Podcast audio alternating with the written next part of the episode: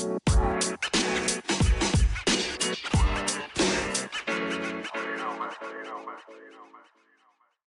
now, ladies and gentlemen, welcome back to your weekly edition of the B Team podcast, brought, to you by Jacks Illustrated, part of the Splitting Hairs podcast team. We're here to give you your weekly dose of vitamin B, which I believe myself and my co host Ben have been lacking on this week, considering we were too sick to record last night.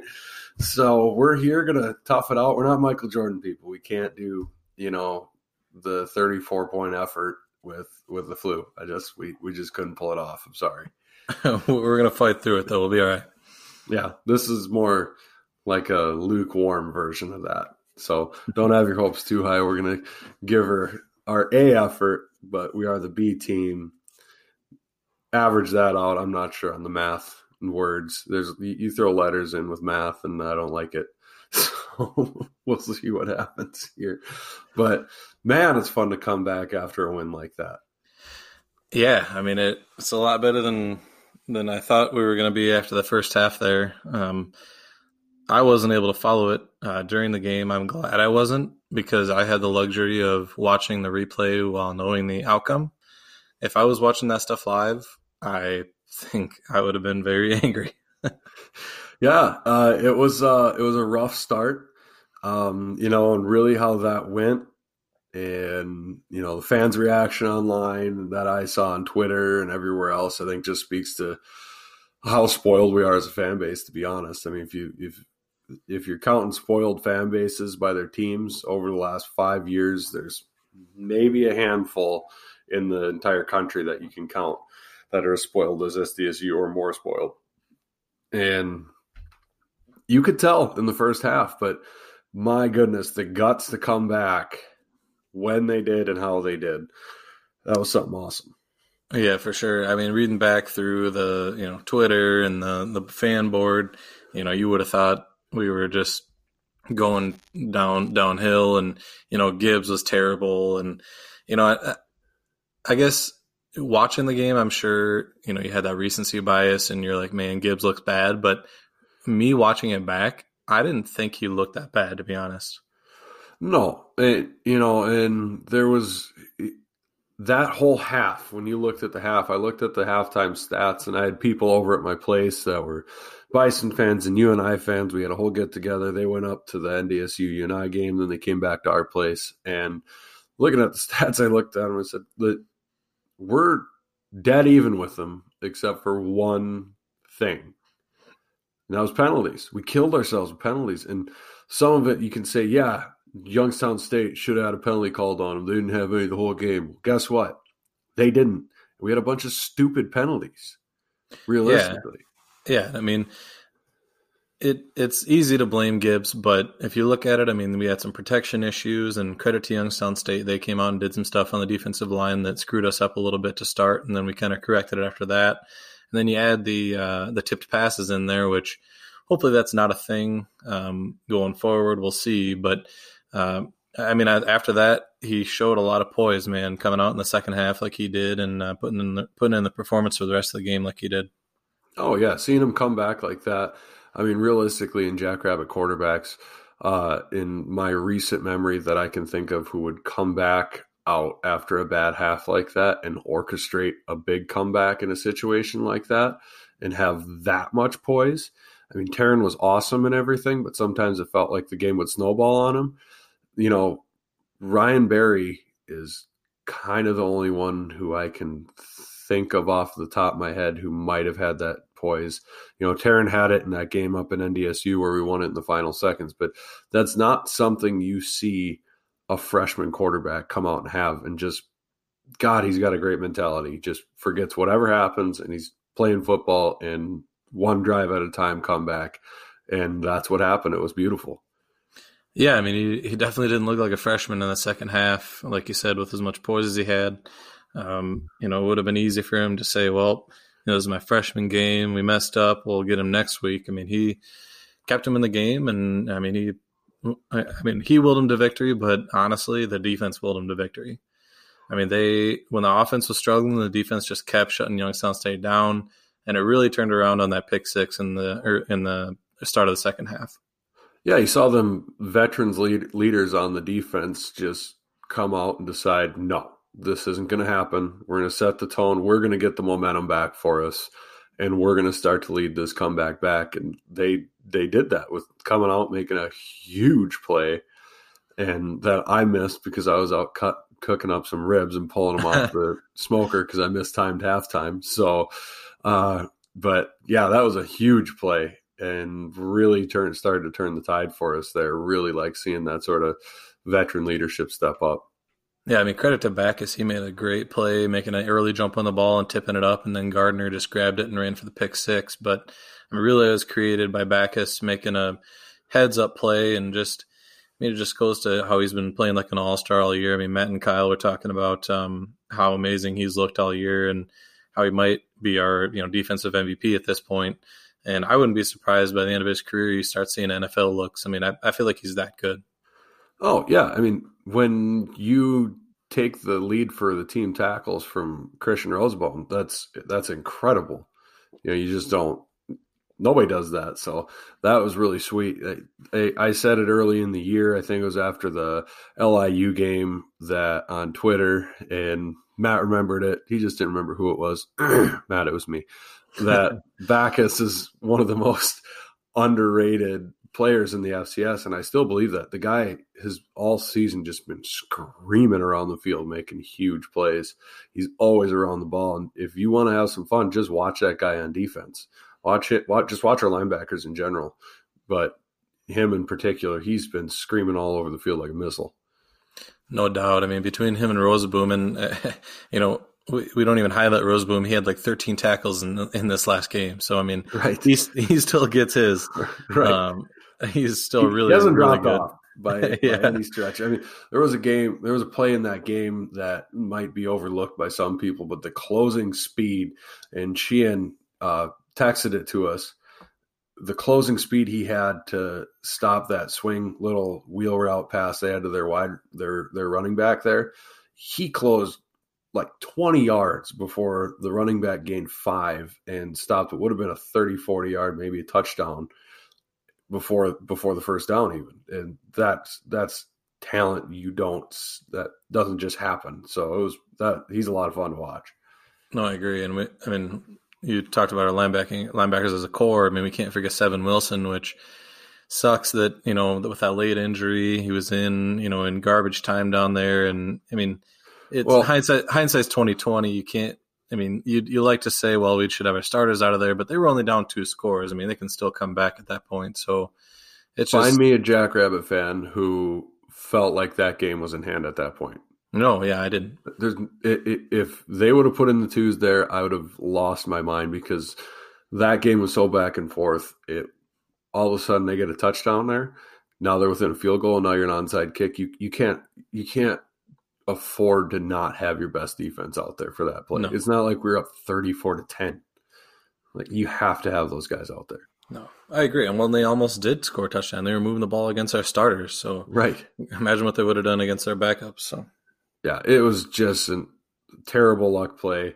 You saw the replay, you just knew he's out for a while. He was out cold. That was a full WWE knee to the face with Rozeboom's full speed going against Seven's dive that was it looked really ugly, but um, fortunately the way he hit, I mean that's how they teach hockey players to go into the boards heads up, so you have less likely for a neck injury. So it actually is a good way for him to have taken that blow on the forehead with his head up, but.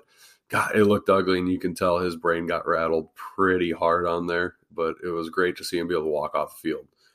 Yeah, it was nice to see him smiling and stuff, and jo- kind of joking with the trainers, and hope for a speedy recovery for him. Um, obviously, you know, head injuries are nothing to mess with, but hopefully we can see him before the end of the year.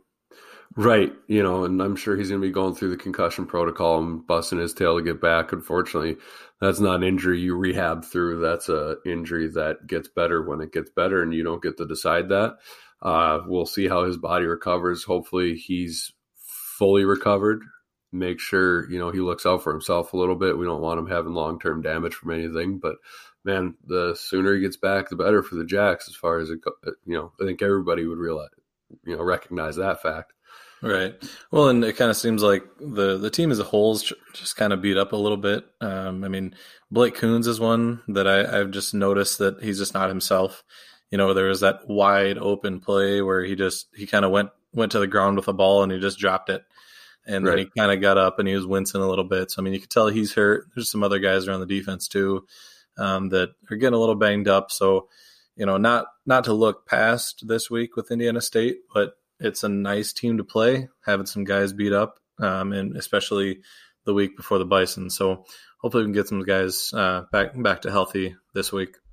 Right, and that's where we're as the Jacks were actually really fortunate coming into this week that Indiana State hasn't turned out to be what they were. You hate to say, see a quarterback injured injured or anything like that, but it does end up being fortuitous for us in that manner where if we can jump up on an early lead for them, we can get a lot of guys some valuable, valuable rest time because with the way the valley's set up, when your bye week is, you got a lot of games that you got to rely on a lot of depth and to get into the playoffs with, and especially a game like the marker game, you gotta you want to have every bullet you can fire out of that gun to try to get a win there. So we'll see what happens coming up with yeah, just there's a ton of guys dinged up, and that's the nature of football, though.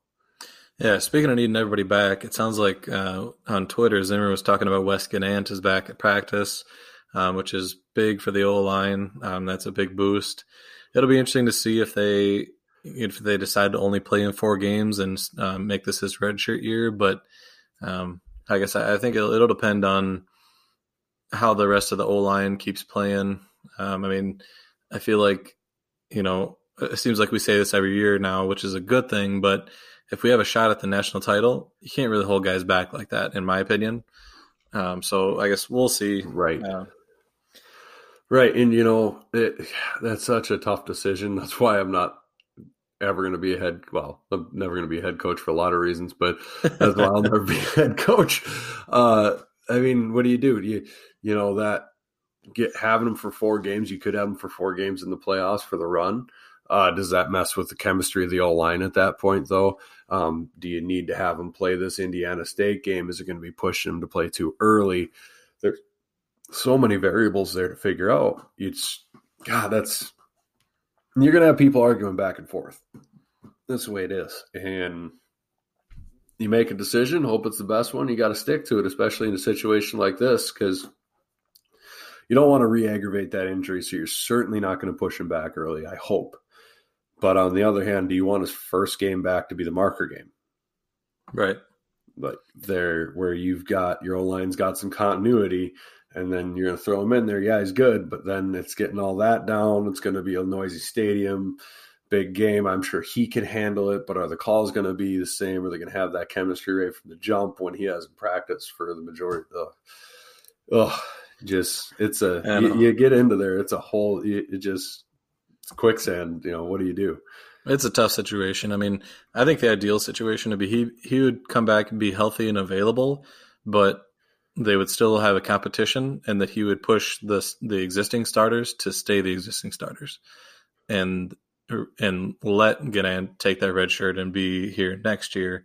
I think that's the ideal situation that we wouldn't necessarily need him, um, but at least we'll likely we'll have him available at some point this season if we do need him. Well, and you know my my my personal opinion on like an ideal situation with him and how it would play out is I get he ends up not playing. We win the marker game and he doesn't play. With how the valley looks, and we're gonna be able, we're gonna get into this a lot deeper later. The rest of the valley, it just doesn't. It's it. I I'm gonna say it. Third best conference in the country right now. Yeah. It as it sits, that's what it is. As from what I've seen so far, the Valley's just not awesome. It's it everybody seems to have dropped off in general, besides probably SDSU and certainly NDSU. So everything else is up for grabs and looks fairly mediocre.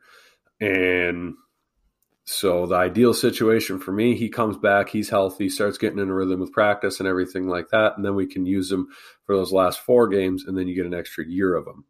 Now, obviously, Wes's life plans have to deal with that too. Remember, these guys are in college; they have life plans. If he's planning on going to grad school or whatever, he wants to get rocking. That's a whole extra layer that we aren't going to know about. Mm-hmm. But that would personally be what I would think would be the ideal scenario.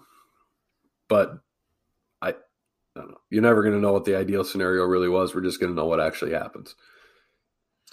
Yeah, we'll have fun debating it on here, though. Yeah, I, I'm uh, not going to say what I am. I'm just the debater. Fill in the blank. I think we all know, all know where you're going there. There's a pregnant pause there, but it has nothing to do with the debater. Right. with that, let's move on to the Fade Brendan Get Rich pick recap of the week. Um, we actually both didn't do very good. The the Fade Brendan thing worked again. You went three and four. Would have made more money. I mean, what this is it's free money. People just hop on at this point. I'm here however, for the masses. However, if you followed me, you wouldn't have done that well either because I went three and four as well. So, well, at least I'm making people money by being bad. That's true. so the first game we picked was Villanova and JMU. Uh, JMU, well, Nova was up 24-17 in the fourth quarter, um, and then JMU came back and, uh, with three touchdowns to win 38-24 in that one, and uh, definitely solidified their number two spot. Yeah, I mean that game was a tight game. Then I think JMU's depth just came through at the end and wore Villanova out. There was a couple of miscues that happened at the end of the game for Nova as well.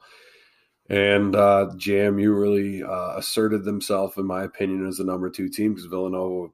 I mean, that was that was a good game for the vast majority of it. So uh, I don't think it's anything to knock Villanova about with how it ended. I just think uh, JMU showed that they are definitely the number two team. No doubt. So we both missed that when we thought or we thought Villanova would keep it close, and they did for most of the game. But uh, JMU just kind of took off at the end there. Um, second one was uh, Sac State. Uh, went to Montana State, and Sac State won 34-21. Really kind of I don't know if they surprised some people, but kind of reaffirmed the suspicion that they might be a really good team. Yeah, um, I know I picked that one because yeah, we both I've, did. I've been a believer in Sac State. Their only two losses are to FBS teams. So if you look at their record and you see they've got two in the L column, those are both the FBS teams, both who they held under 30 points, I believe. Um, one of the games might have been 34 but I know they held Arizona State under 20 points, ended up losing like 17 to 3 or something like that.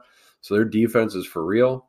Uh, Montana State uh, is kind of who I thought they were. They're kind of on the downward slide. They don't have a much of a passing game to speak of, and that Sac State uh, defense was just way too much for them to handle, and they controlled the game from start to finish.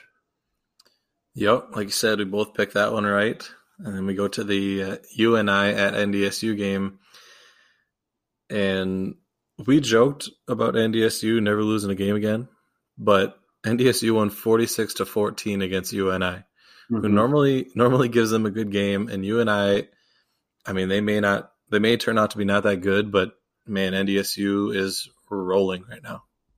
Yeah, they're steamrolling teams. Um, I think they are just as good as advertised, but I think some of this plays into the Valley overall being down uh, UNI doesn't have an offense. Their offense is McElvain running around and making a play. They can't run the ball. And when you go to NDSU and you can't run the ball, or you're one dimensional in any form, you're destined to get dump trucked. They got back into that game. They were getting just walloped from the start. Got back into that game off of a fumble and some other miscues by NDSU got back into that game, made it really close at half.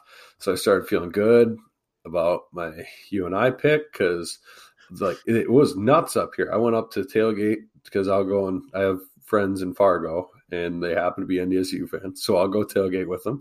And I went up to do the tailgate. I swear to God, that place was 15% full because the interstates were closed, yada, yada, all that stuff. Um, it was bone dry for tailgating wise. So uh, I really thought that that was going to be in their team's heads as well, maybe because I've never seen it like that up there, and it I was wrong. I was so very very wrong. Yeah, and you, you texted me and you're like, dude. take you and I, put the house on UNI. Like Yeah. they're covering, they might win. NDSU's down. Like this is storming up here. Oh, No. and it's it's all they talked about on the radio. It's all their fans would talk about. Nobody made I, no one made it anywhere. And then their team came out and said they use it for motivation instead, and mollywopped them. And really, that game at half probably shouldn't have been as close as it was. Now, I got to get a point in here. This is going to kind of be a tangent off of our picks, but SDSU fans in general. I know the majority of us are Vikings fans. I know how Vikings fans are. You get mad about the refs. I get mad about the refs. But sometimes Vikings fans hold on to being mad at the refs a little longer. Something we got to get used to this year. They're not going to call holding. Valley officials are not going to call holding. Full stop. I've watched the Southern Illinois game for us. I've watched our game against Youngstown. I watched the NDSU game. They ain't calling it. It's not going to happen. I don't know if it's a concerted push by Valley officials to de emphasize holding, if they're too focused on other things, if they had a meeting and decided that it they were calling too much holding and it was detrimental to Valley teams in the playoffs, or if because they are de emphasizing calling holding, it's going to bite Valley teams in the playoffs, but they're not calling it. They're not calling holding anywhere. And if they do call it, you should probably be more upset that they did call it because they probably didn't call it for the entirety of the rest of the game. Our D line's going to have to get used to it and adjust. Our offensive line's going to have to take advantage with it of it smartly. But the end, end of the story is they're not calling holding on anybody, and that's the way it's going to be. So, as my pa used to tell me when I'd complain about it when I was playing, why'd you let him hold him, hold you? Hmm. Take his arms off you, break through that grip, and get off him. So that's going to be the way it's going to have to be. And I'm sure that's what the coaches are telling the D line right now because it's ridiculous. They're not calling any of it. And they're, re- I'm not usually a call holding guy, but it's to the point of almost absurdity right now. And they're not going to call it. So don't waste your breath, breath complaining about it. No, I agree. I mean, it's evident. My my hope is that they're going to have like a Missouri Valley's going to have a big meeting this next week before the marker game where they talk they talk and say, "Hey guys, we need to get a hold on offensive holding because NDSU against NDSU that's going to be a problem." I mean, our D line's good, but if we if they're not if they're not letting our D line get to Trey Lance like they could, I mean, it's going to be we're we probably will lose that game if if they Well- don't call any offensive holding at all. It's going to be what it's going to be. And I've heard NDSU fans screaming about SDSU players getting away with holding all the time. Um, as long as it's called evenly, then that's what the game's going to be. Um, it would almost be more detrimental because I'm sure we get away with some holding too. We just have blue and yellow glasses when we watch the game. So that could turn the whole thing into a flag factory. If anything, um, what I'd be more upset about and more looking for is making sure that the officials um, don't let games get out of hand right away because that Youngstown State game almost did. And because they were Yeah. letting Youngstown State get away with hits that were after the whistle, and then we got called for retaliation. And then now, guess what? Every team's going to see that. You think that our rivals, NDSU, aren't going to see that you can push buttons and get a reaction and aren't going to Mhm. be trying to every play you're out of your flipping mind. Is going to happen. And now they're really going to dig- needle us, and we're going to have to have our heads on right, and the officials going to have to be ready because that game I could see being an issue. Yeah, you better believe Stig's going to get that right, though. I mean, I he's not a guy that's going to let that go. You know, that's that's stuff you expect from like a Pelini coach team, not a Stig Mhm. coach team. So Right. I don't I don't foresee that being an issue. I guess. Well, and it was retaliation stuff from our guys. It wasn't we were going out and you know doing that. It was just they're getting punched after the play or whatever, and then we retaliate. Well, that builds on itself throughout the game. So that's my that's my rant on officiating. I'm done. Sorry, didn't mean to Oh. sidetrack our segment here. Get off Like get that. off your soapbox. Yeah, I'm getting down. I'm off the box. I, I smell right. fresh and clean though because I was on soap. In summation, NDSU very good. They are very good. next game we go to is Illinois State went to Southern Illinois and beat them twenty one to seven. Uh, it's kind of what we thought would happen. Um, Southern Illinois just well, I thought that would happen. You for some reason picked Southern Illinois, but uh, I mean, I think Illinois State's got a good defense and their offense is good enough to get them a win against Southern Illinois, I guess. But I mean, I, I the problem is I I don't know if they're going to make the playoffs based well, on. Go ahead. Yeah, and you know we we call this segment "Fade Brendan Get Rich." You want to really get rich? You bet everything you got on whatever I picked on Southern Illinois because I cannot figure them out to save my soul. I am wrong, guaranteed every time. Every time wrong. I, I cannot get their games right, and I quit. I don't even want to pick them anymore. You're going to make me pick them, but I don't want to pick them. I'm going to be start. I'm going to do. I don't have a quarter, so I'm going to toss my phone in the air and see which side lands up, and that's how I'm picking their game. And I'm going to go that just because that's how the phone landed. well, they have an interesting one this week. We'll talk about that coming up. Then we had the toilet bowl. Um, Indiana State beat Western Illinois twenty to ten. That was an ugly game. Western Illinois was up ten to zero halfway through the third, and then Indiana State woke up, decided that they, did not want to be the cellar dwellers in the Missouri Valley, so they took that game twenty to ten at home.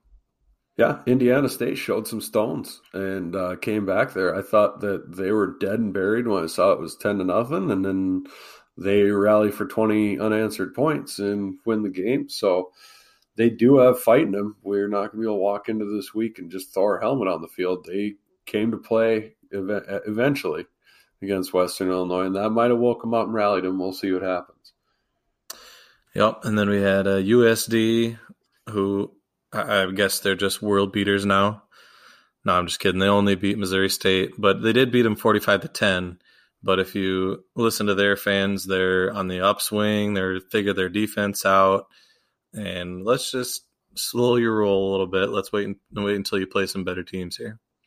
Well, yeah, and but to a point with how the rest of the valleys looked, we the way they're winning by how much they're winning we can't i don't think we can completely dismiss that at this point i think we're back to not knowing what they are because their losses to houston baptist that's a not a god awful team like we thought it was going to be um, montana is obviously a darn good team so I don't know how much we can just brush off these margins of victories they're having anymore. They're they're on a roll. They're a hot team right now.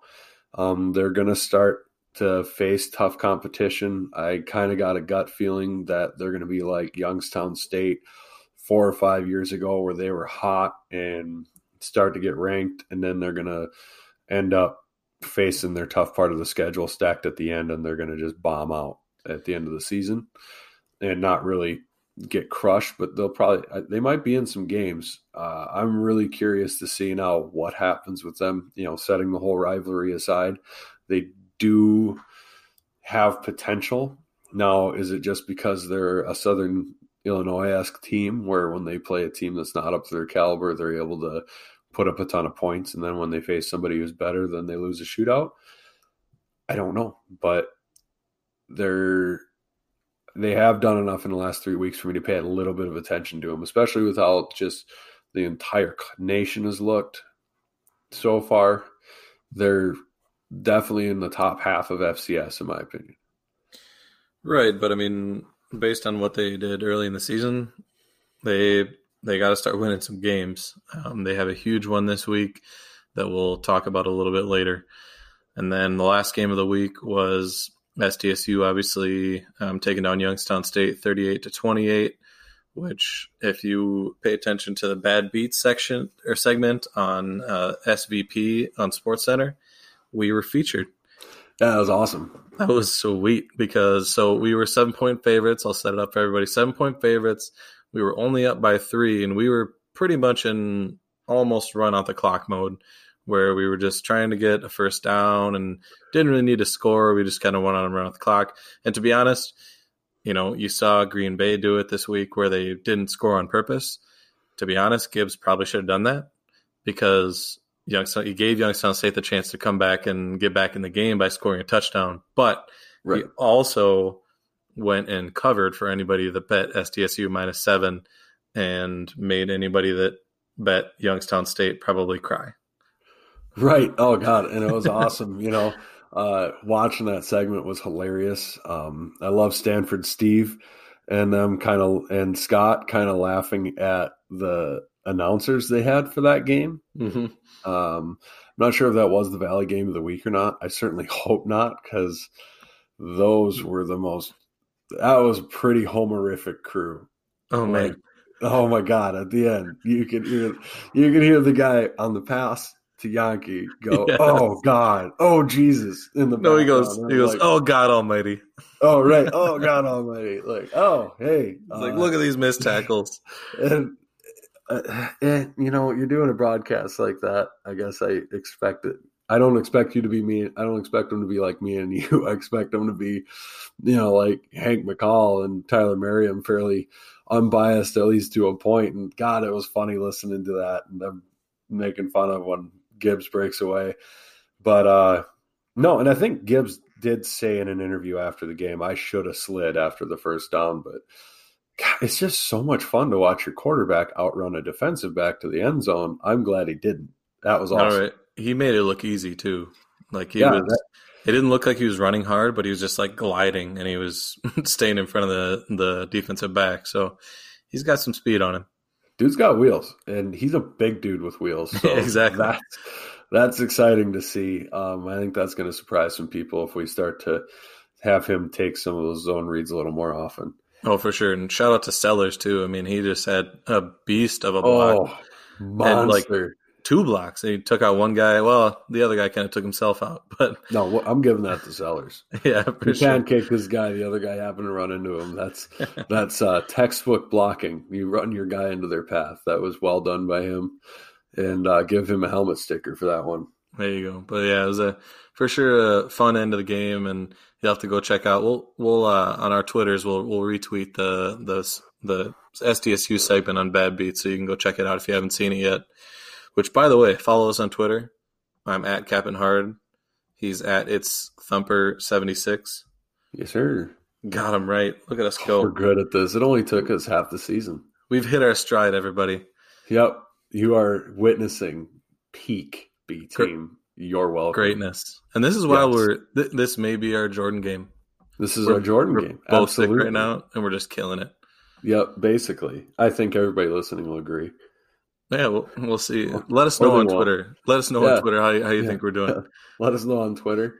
Uh, Only if it's nice, though. Don't. Yeah. don't if you want to yell at us, yell at Jax Illustrated on Twitter. yes. That's the one to yell at on Twitter if you think we're terrible. Send him all the nasty DMs and stuff because he gave us the microphones. I like it. And I, I just wanted to get that. Uh, it's at Jack Illustrated. Just that's where to send your negative takes and send all the positive ones to us. Yeah, or money to us. We take either money. way. Either way. No, yeah, I mean, just saying, Beer is good too. beer's better. Even Hey, wait. I have to tell you one thing before we move on here. Speaking of beer, I met the You Betcha guy down in Iowa. you did. Yeah. No way. Busch Light You Betcha guy. Oh, God, that's cold. Oh God, that's cold. All right. We'll move on. So now everybody can be jealous of me because that was awesome. I think we should, you know what? He's from Fargo. Do you know that? Is he really? Yeah. So Gotta I think we should get a. Gotta have him on the show. Well, that would be amazing to get him on the show. I doubt he'd do that because he's pretty much a celebrity at this point. But We're celebrities. Just we should. scale. So he had like a tailgate thing down there. We should campaign to get him to come down to Brookings next week. Absolutely. We got to start this campaign. Yeah, smoke rabbits or whatever. We're gonna get done. All Yep. right. All right, All everybody, you guys listening, you guys got to jump in on this. All right. get on that bandwagon. We'll get the You Betcha guy coming. Yeah, I'll even bring Busch, which Maybe you can give him a ride down. How sweet would I that be? can do. Yeah, I'll offer him a ride. There we go. Yeah, absolutely. All right. Well, that that wraps up our picks we made, along with uh, Brendan's soapbox he was on, and all the rambling I just did. So Time to move good on. rambling. Right. That's So- high quality content. In other news, I guess not other news because we're still talking about Missouri Valley, but as we kind of alluded to, the Missouri Valley in general is looking weak. I think everybody can agree. You said that they're probably the third best conference in the in the FCS, Mhm. which is not normal, or normally the consensus number one every year. Well, most people agree with that, but um, yeah, I mean, I uh, the thing is, the FCS as a whole seems to be down. There aren't a lot of teams Right. that are just taking, you know, taking advantage of this and going getting to the top and staying there. So we may still get in a handful of teams, but should we? Probably not, based on how we're looking so far. Yeah, and I think if some of it's going to be on the prior reputation of the Valley, that's going to get us a bunch of teams in and whatnot. But um, is the Valley er, is the FCS down all the way across the board? Yes and no. I think some of it is teams we don't aren't used to being good are good. You're, you're probably right. Yeah. Yeah. Sac State does that team in your mind make you think powerhouse? Does not. Absolutely not. Last time Villanova was good was before 2010. Maybe it was 2010.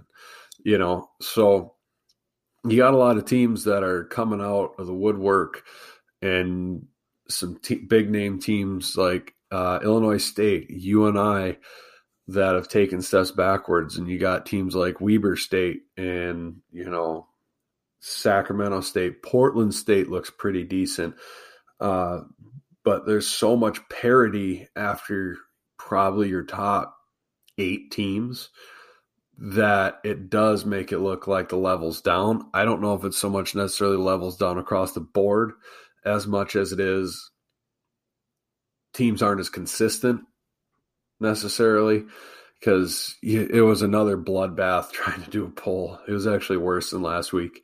And it does make it tough and it does make it seem like the FCS is down. But you got teams like VMI coming out and winning games in the SOCON. I mean, they were a one win team last year. Now they got a quarterback who, um, prior to last week, I don't know if he didn't have an interception last week, but prior to last week, Trey Lance and VMI's quarterbacks were the only two quarterbacks in the FCS that hadn't thrown an interception yet. And Trey Lance had 85 pass attempts. VMI's quarterback had 235 pass attempts with no interceptions. Well, that's a lot. So is the FCS down because that guy's killing it for VMI and VMI is suddenly a half decent team? I think uh, some of the issues you got these teams that, yeah, they're rankable, but they've got some head scratcher losses, and you're going, what happened? Why, why'd you lose to Robert Morris? Or, you know, that sort of thing. And Well, I mean, when you got Yeah, teams the- like you got teams like Dartmouth showing up in the top twenty-five, like right, uh, but I mean here here's the thing with Ivy League schools. I hate that they don't participate in the playoffs. Same. They're really hard to rank. But if you are trying to say they wouldn't be a power conference in the FCS if they decided to go into the playoffs, you're lying to yourself and you're lying to anybody who talks to you. If you see these kids that they do recruit and get to play there, they got some real players. And yeah, they don't have scholarships, but guess what? I know of for sure several Ivy League schools where you don't have to even play athletics. If you get in and your income level's over X dollars, you go free. They they they find you the money and you get to go for free. Because I have a personal friend who did it.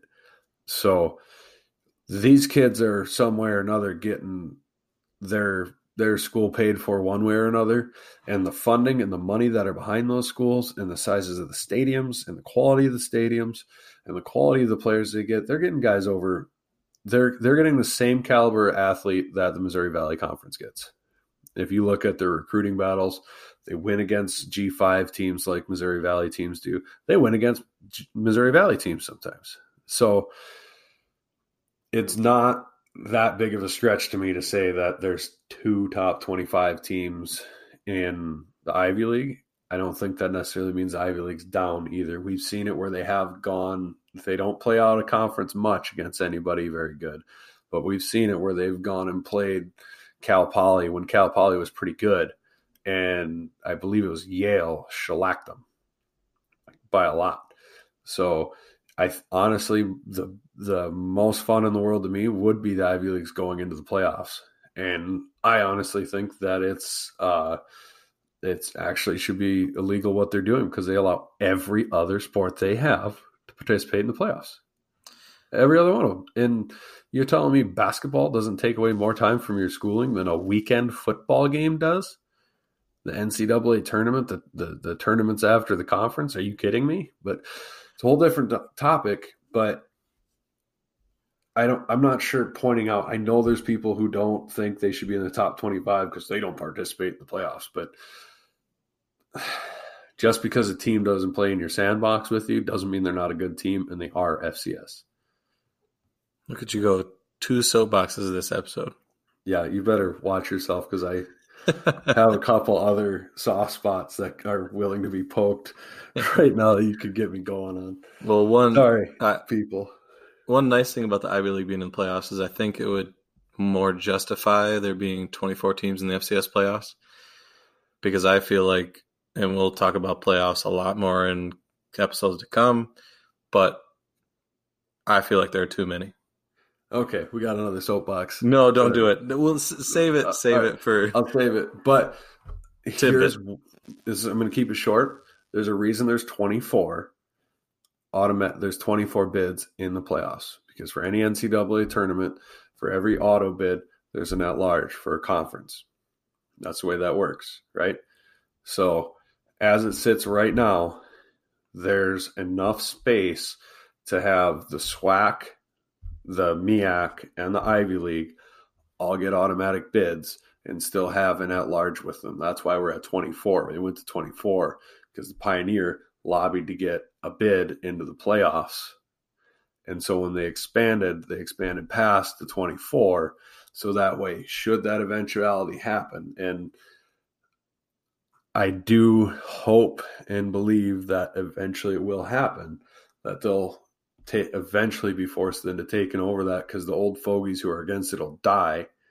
And then the guys who've been playing for him for so long are going to be able to finally say, yes, we got our chance, are going to be able to get him in. And that's part of why there's 24 teams and not 16. There you go. Learn something new every day. That's what I'm here for. People helping people. If I'm wrong, somebody can tell me on Twitter, but I'm 99% sure that's accurate. so we'll give you a little recap of the Missouri Valley. We got North Dakota State obviously at the top, and then we've got both South Dakota State and South Dakota having our two and zero oh in the conference. Um, and then you got teams like Illinois State, Indiana State, Northern Iowa, Missouri State are all one and one, and then Youngstown State down at zero and two in the conference. Southern Illinois and West Illinois at the bottom, and West Illinois zero and six, probably not going to get a win this year. Yeah, that's probably that's not. ugly. They're just in a rough spot. I mean, I yeah. What do, you, what do you say about it? I don't know. Hopefully, their young guys get better. Right. So do Indiana State. Yeah. On a more bright note, uh, Zach Zenner got signed with the Saints. Hopefully, yeah. he can catch on there. Good for him. Didn't know if we, you know, you'd see him not get back in the league and do his doctor thing, but good to see right. him get back in the team. Hopefully, catches on. And then uh, Taryn Christian and Kellen Soulek got drafted to the XFL, yes. which is awesome. I mean, it, that's a league where you might see Taryn Christian fight for a starting spot and get some playing time, which would be fun to see. Yes, uh, yeah, that'd be cool to see. I think both of them will have a real good chance at getting playing time. So, and that's why I, I mean, say, say, what you want about the XFL, but I think I think there's room for a league like that, just because there are so many players like Taryn Christian and Kellen Soulek that don't get to play professionally that could. You right. know, you see you see all these, you know, second, third level basketball players go over to Europe and make all kinds mm-hmm. of money. I think there's similar level players here that if the XFL does it right and they're not the stupid gimmick league like they were, you know, before when they tried it, right. I think it, I think it can be a success. Well, and you know, hopefully it catches on and it becomes more of a developmental league where um, these guys get to keep playing when they're not on a NFL squad and they get to develop more and then catch back on with an NFL squad later. Like Taryn bounced from a couple different teams. Well, if he proves himself some more, hones his craft some more, um, then hopefully he's able to catch on somewhere in the NFL. Yeah, cool to see though. All right, let's get on to this week's picks because if we don't hurry, we're not going to keep this under an hour, and that was kind of our goal. So, soapbox screwed it up. right, double soapbox. All right, so to start out, we got uh, let's pick the. There's two out of out of conference game. We'll pick the less less fun one. There wasn't much to choose for out of conference games. Um, we'll go to New Hampshire, who's t- uh, ranked 20th in the poll, goes to Delaware. Um, New Hampshire's kind of looking like they're on a roll. Delaware is struggling, um, and Delaware is plus one and a half in that game. Yeah, Delaware's climbing. New Hampshire, er, New Hampshire's climbing. Delaware's falling. Um, New Hampshire uh, needs this win to stay on their roll and try to challenge for the CAA championship. I don't think they do. I do think right now it looks like they're going to be a playoff team, and Delaware is in a free fall right now, which is going to kill one of NDSU's quality wins. But as it sits, it looks like uh, I'm going to go with UNH with that sort of spread. I'd agree. That's pretty small spread there. I think that's a that's an easy cover for New Hampshire. And then the the bigger, the, well, the biggest game in the, all of FCS, I think, is um, number five Montana going to number ten Sac State, who just had that um, win against Montana State last week. Montana State's a two and a half point dog at home in this one. Yeah, this is going to be an interesting game here. You said Montana's the dog in no, this no. game? I said Montana State. I meant Sac State okay. is a two and a half point dog at home against Montana. Right. Uh, man, this is going to be a fun game. I'm going to have to make sure I watch this one. I got Pluto downloaded. For anybody who wants to watch a big Sky game or two, Pluto TV is free. It's an app on your phones and everything like that. You can watch all the big Sky games for free on there. The stream quality is not always the best, but you can watch them all on there. I, for one, will be trying to watch this. Haven't checked the time that it is, probably later at night than our game for sure. So with all of that being said, that's wow, they're predicting a tight, tight game there. Mm-hmm. I like Sac State's uh, defense to stop Montana more than I like Montana's defense to stop Sac State. So I think I'm going to go ahead and take Sac State in this one. I'll go opposite of you. I think it's a small, you know, it's only two and a half point favorite for Montana. I think it's small enough where they, you know, I do think it's going to be a tight game. I kind of think it's going to be a higher scoring game. Um, so I'm going to take Montana cover in the two and a half there. Then we go to uh, the first Valley game we have is number 13 Illinois State going to Western Illinois. Kind of surprised the spread isn't a little bigger. Um, it's only 14. Yeah, that's pretty wild. Um, that tells you there's a discrepancy between what the polls think of uh, Illinois State and what uh, Vegas thinks of them, or whoever is setting these FCS lines. So I think this is an easy one. There's not a lot of explanation needed. I think I'm going with Illinois State to cover on this. I'd agree there. West Illinois is in a free fall, and I don't think it's going to get better. And then we've got uh, number 16, Youngstown State, going to Southern Illinois. Um, here's another one where I think the spread's too small. Um, mm-hmm. I think Youngstown State's going to have a bounce back game. Um, they're not a bad team. Uh, they showed against SDSU. It's tough with Mays being beat up because I think with a healthy healthy Mays, they might have won that game. Which credit to him, by the way. I forgot to mention that earlier. That kid is he's got some guts. He's he was playing. Dude. Oh man, he looked like really hurt, and he, he yeah. was making runs and making. There was one play. It looked like his knee gave out, and he still completed a pass. Mm-hmm. Uh, I mean, it credit to him. So hopefully he can get healthy and Young Youngstown State can, can get in a roll now that they're past SDSU. Um, right. But I, will take Youngstown State covering four in this one. Yeah, I'm fully on board with you there. Give me Youngstown State to cover on that. And then we go to Missouri State visiting NDSU. Huge spread of 40. And I mean, this is just a reaction to Missouri State not being very good, and NDSU has just been stomping teams.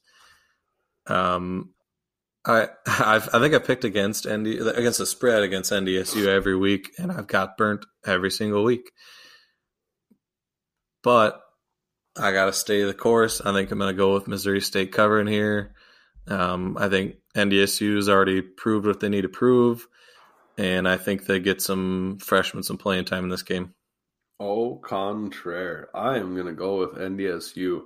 They've got their fancy blend into the turf jerseys. I'm calling them their jerseys they're wearing. They're all green jerseys. That from now on, they're I will not call them by the code green. They're the blend into the grass jerseys, blend into the turf.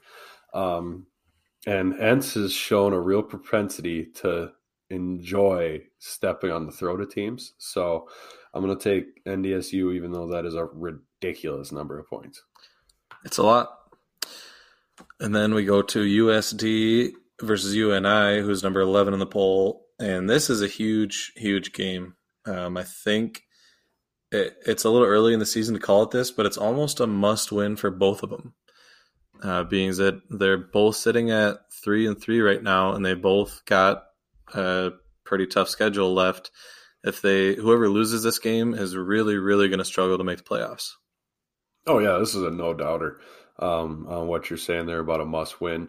Uh, UNI's got to bounce back in a big way mentally from just getting throttled, and they're coming into a hot USD team the thing is, we're going to see a real good um, UNI defense go up against a pretty good USD offense, and we're going to see a bad USD offense go against uh, to be determined defense for USD. But I think I'm going to take UNI to win by a touchdown. Yeah, UNI is a six and a half point favorite in this one. I'm going to agree with you there. UNI plays a lot better at home. Uh, they're three and zero oh at home this year, zero oh and three away and I I think USD is a paper tiger at this point. We'll see. Maybe they come out and prove me wrong, but until they do, I'm going to go with UNI covering six and a half. And then we go to SDSU's game. Uh, we're no, still number three in the poll. We go to Indiana State, and that is a 19 point spread in that one. That's the amount of points I'd want us to win by. USD throttled these guys. Um, they're on their third string quarterback, it sounds like. We need the guys to not be looking ahead, come out, play their game, wrap it up in the first half, get the second string in, and get healthy. Uh, after the scare last year, Indiana State put into us at home, and this being the second road trip, I think that the senior leadership and the coaches are going to have everybody dialed in this time.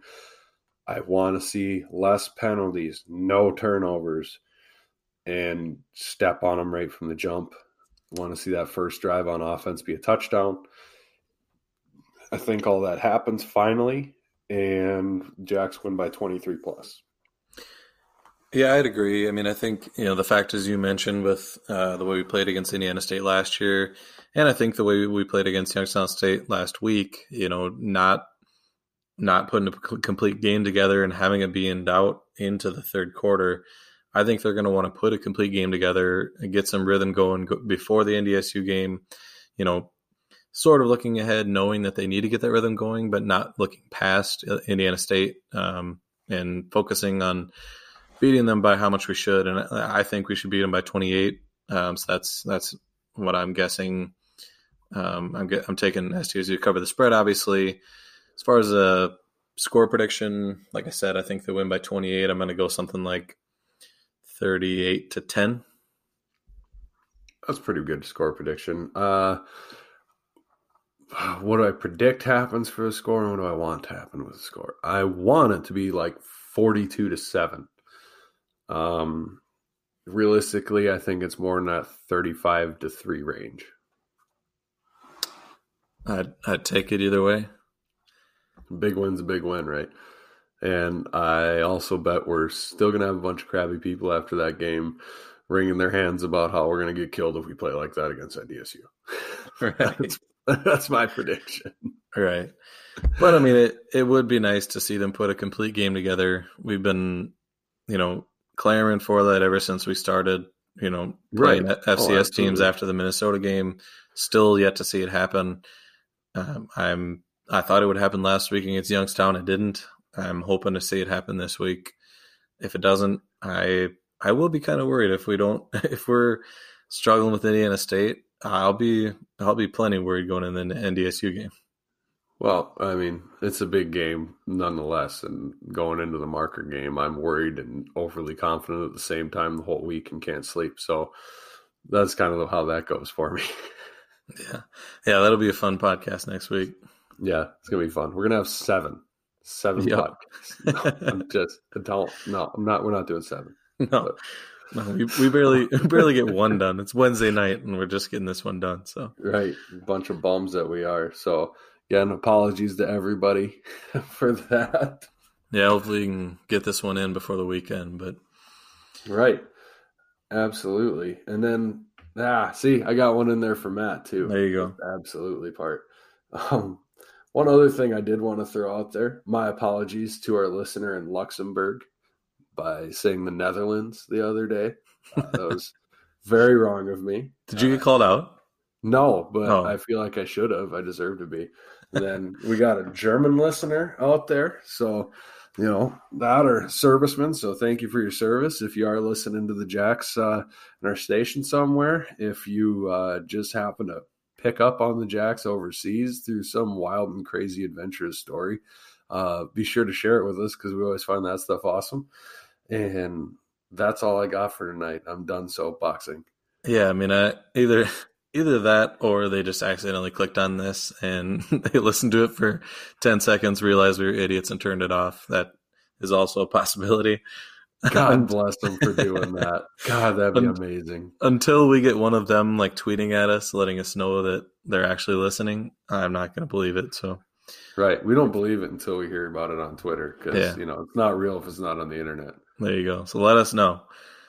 But with that, go big, go blue, go Jacks. Go Jacks.